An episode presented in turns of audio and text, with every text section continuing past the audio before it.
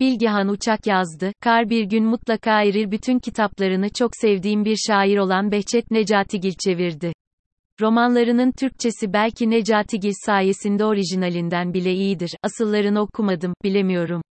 Ama onun sesine ses oldu Necatigil. Sabahattin Ali, daha 1934'te uzun bir yazı yazdı onun için ve yüzyılın en büyük dahilerinden biri olarak selamladı.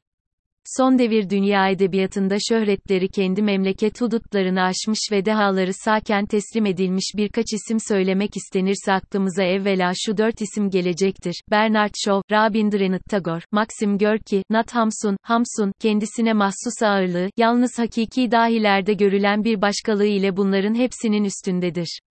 Diğerleri hakkında bazı bakımlardan münakaşalar yapılabileceği halde, kudretini ve ebediliğini münakaşasız teslim ettirebilmiş olan yalnız budur.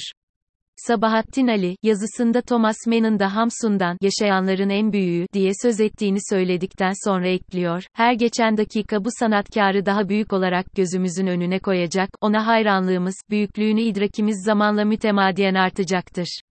Nat Hamsun, 1920'de Nobel Edebiyat Ödülünü aldığında, buna layık görülen ikinci Norveçli romancıydı ilki, 1903'te kazanan Björnstjörn Björnson. Türkiye'nin, Almanya'nın ve daha birçok coğrafyanın en önde gelen yazarları tarafından en büyük ilan edilen Nat Hamsun, aldığı Nobel ödülünü Hitler'e armağan olarak Goebbels'e gönderdi. Karısı Marie, Avrupa'yı Hitler'in propagandasını yaparak dolaşıyordu, Nat ise faşist partiye üye olmuştu. KNUTHAMSUN ve FAŞİZM Norveç işgal edildiğinde direnilmemesi gerektiğini söylemekle yetinmedi, teslim olunması için kampanya yürüttü. Norveç'in zaten Nazi panzerlerine karşı koyacak gücü yoktu. Danimarka ile aynı gün düştüler. Evet, belki işgal Hamsun'un istediği şekilde gerçekleşti ve Naziler gelip ülkesine yerleştiler ama uzun vadede büyük bir utanç kaldı Hamsun'dan geriye. Belki işgalden, belki yaşanan onca aşağılanmadan bile ağırdı Hamsun'un tavrı.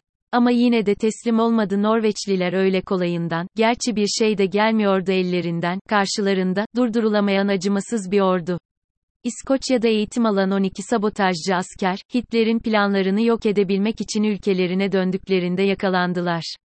1943 Mart'ında düzenlenen Kızıl Martin operasyonu, kağıt üstünde başarısızlıkla sonuçlanmış olsa da Norveç'in kurtuluşundaki en büyük hikayelerden biri oldu.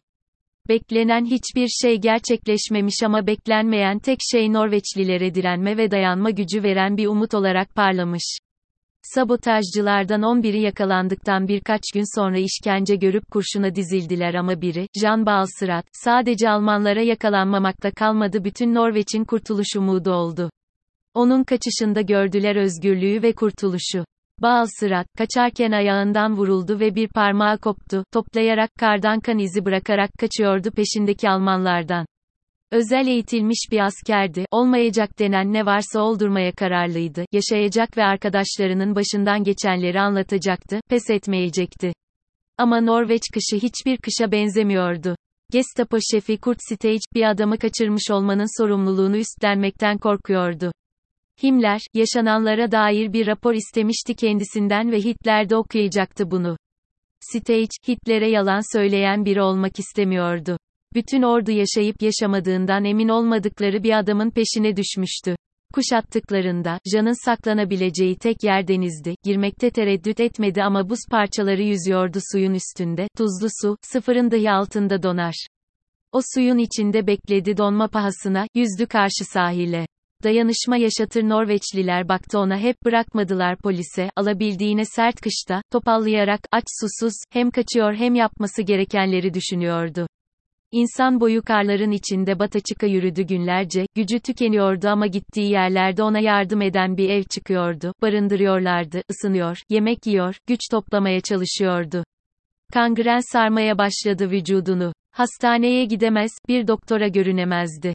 Kaçarken bir uçak tarafından fark edildi, tepesine kurşunlar yağdı ama kar çok kalındı, dayanamadı bunca olaya ve devasa bir çığ olarak yamaçtan aşağı bırakıverdi kendini.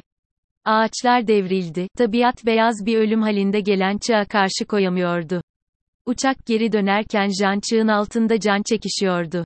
Nokta. Oradan da kurtuldu ama el parmaklarının boğumları donmuştu. Karı tutamıyor, kendini çekemiyordu. Çığdan sağ çıktı ama artık hiç gücü kalmamıştı. Almanlar, 12. adamı yakaladıklarını söyleseler de Norveçliler o adamın yakalanmadığını biliyordu. Onun hayatta kalma mücadelesi, kendi mücadeleleriydi. Bütün evlere, çiftliklere baskınlar yapılıyordu. Üçüncü reha karşı gelenler, direnişçilerle işbirliği yapanlar idam edilecekti. Tek başına kalacağı bir barınakta sakladılar onu daha sonra, uyuduğunda kabuslar görüyor, ölümle baş başa günler geçiriyordu orada. Kangren ilerlemesin diye ayak parmağını bıçağıyla kesti. Savoy Oteli, diyordu bu barınağa, Londra'nın en meşhurundan, en konforlusundan farksızdı onun için. Ayakta duracak gücü Hendi ise kalmamıştı. Günlerce o barınakta kaldıktan sonra bir kızakla onu çekmeye ve İsveç'e kaçırmaya karar verdiler. Verenler de hayatlarını ortaya koyan sıradan insanlardı, her hafta evleri, çiftlikleri basılanlar. Sonra, bir dağ yamacında, centilmen dedikleri bir kayanın altına götürdüler onu. Yanında birkaç gün idare edecek azık vardı, kıpırdayamıyordu, metrelerce kar, adeta bir kar çölünün ortasında yapayalnızdı. Silahında bir mermi vardı. Binlerce yıldızını yitiren gökyüzü, şimdi yeşiller morlar giyinmiş, ışık dansına başlamıştı. Can, kesme şekeri birer kez yalayarak kahvaltısını ve akşam yemeğini yiyordu. Tam on gün, bir kızağın üstünde, kıpırdamadan bekledi.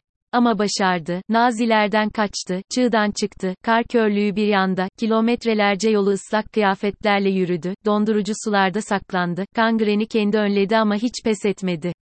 Ve, Jean Balsırat, iki ay süren bir kovalamacanın ardından, bir mucizeyi gerçekleştirerek İsveç'e girebildi. 12. adam, Balsırud'un kaçışını ve hiçbir karşılık beklemeden onunla dayanışan, onu hayatta tutan sıradan insanların zaferini anlatıyor. Savaştan sonra, bir kız, Hamsun'un evinin önüne giderek kitaplarını bıraktığında, arkasından binlerce insanın geleceğini bilmiyordu. Her gün, dört bir yandan gelen insanlar Hamsun'un her biri dünya edebiyat tarihine girmiş kitaplarını getirip evin önüne atıyordu. Norveç tarihinin en büyük yazarıydı ama en büyük utançlardan birini yaşıyordu yaşlılığında. Oslo'dan kalkan ölüm trenlerine bile ses çıkarmamış, hatta destek vermişti. Nat Hamsun, Nazi yandaşı olduğu için yargılandı ama yaşına hürmeten ceza verilmedi. Kurt Stage ise, 1947'de, insanlığa karşı işlediği suçlardan ötürü idam edildi. Jean Balsırad ise kaçarken kendisini koruyan insanların yanına gömülmeyi vasiyet etmişti. Vasiyeti yerine getirildi.